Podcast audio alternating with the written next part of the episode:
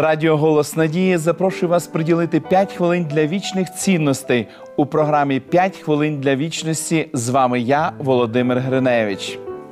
Зверніть увагу на слова, що записані в другому посланні апостола Павла до Тимофія в другому розділі. А як хто йде на змаги, то вінка не одержує, якщо незаконно змагається.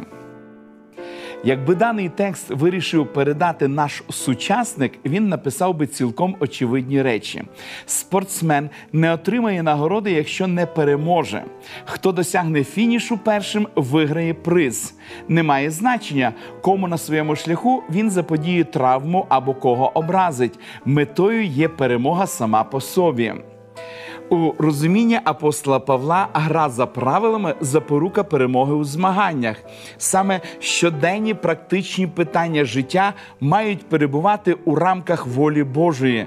Це підготує людину до отримання вічного вінця. Подібно до спортсмена, християнин ніколи не забуває про фініш. Тільки незрілий спортсмен вважає особисту перемогу важливішою своїх суперників. Якщо він штовхне іншого бігуна або підставить йому підніжку заради досягнення переваги над ним, він буде дискваліфікований. Перемога у звичайному контексті суперництва і конкуренції означає, що хтось інший має програти саме там, де переможець зосереджений виключно на собі, самооцінка переможених може зруйнуватися настільки, що мало хто здатний буде думати про себе добре. По суті, це руйнує саму основу людської самоповаги, яка дуже важлива для зцілення людини. Наш Небесний Отець не використовує нагород, які лестять нашому я, щоби змусити нас жити християнським життям, бо життя за правилами само по собі вже є нагородою. Мало хто звертає увагу на такі внутрішні якості, як ніжність, співчуття і чуйність, коли прагне отримати вінець. Але саме ці якості самі по собі це вінець перебування життя Христового всередині людини. А небеса це не що інше, як чудова можливість вічно насолоджуватися цим повним життям. Давня приказка говорить: річ не в тому, виграєте ви чи програєте, а в тому, як ви граєте. У несподіваних моментах життя ми відкриваємо для себе, хто ми насправді. Ми граємо в гру життя за правилами, згідно з цінностями і принципами душі, яких навчилися через спілкування з Господом.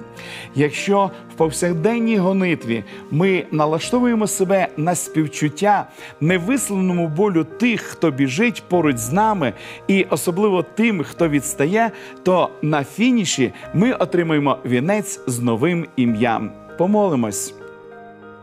Дорогий наш Небесний Отець, ми щиро вдячні Тобі за гарні повчання зі сторінок святого Письма.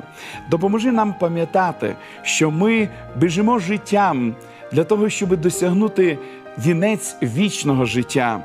Допоможи, Господи, нам звертати увагу на тих, хто знаходиться поруч з нами, щоб ми могли досягнути фінішу разом і могли прославити Тебе тут, на цій землі, і колись бути у Твоєму царстві.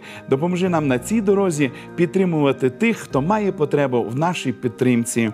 Молимось в ім'я Ісуса Христа. Амінь. Завжди надійтесь на Господа і пам'ятайте, що життя за правилами саме по собі вже є нагородою. Уроки дивовижні факти допоможуть вам підготуватися до отримання вічного вінця.